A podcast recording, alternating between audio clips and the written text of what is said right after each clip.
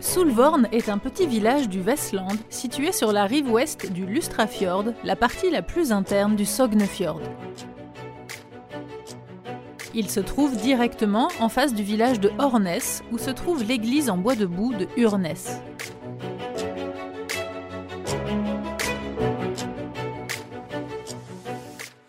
On y trouve l'hôtel historique Wallaker, le plus ancien du pays, datant d'environ 1650. Le village a une église depuis le Moyen Âge qui est mentionnée dans les documents historiques à partir du XIVe siècle. Soulvorn a une longue histoire en tant que centre commercial parce qu'on y trouvait l'église, le palais de justice et c'était le siège du magistrat pour le district. Le village a connu son apogée lorsque le fjord était la principale artère de transport pour la région.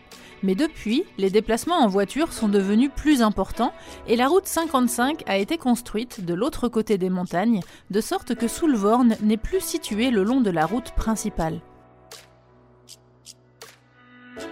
De nos jours, la plupart des touristes viennent ici pour la traverser en ferry jusqu'à Hornes, qui est en place depuis 1859, pour aller voir l'église en bois de boue de Urnes, une des plus vieilles du pays et classée au patrimoine mondial de l'UNESCO.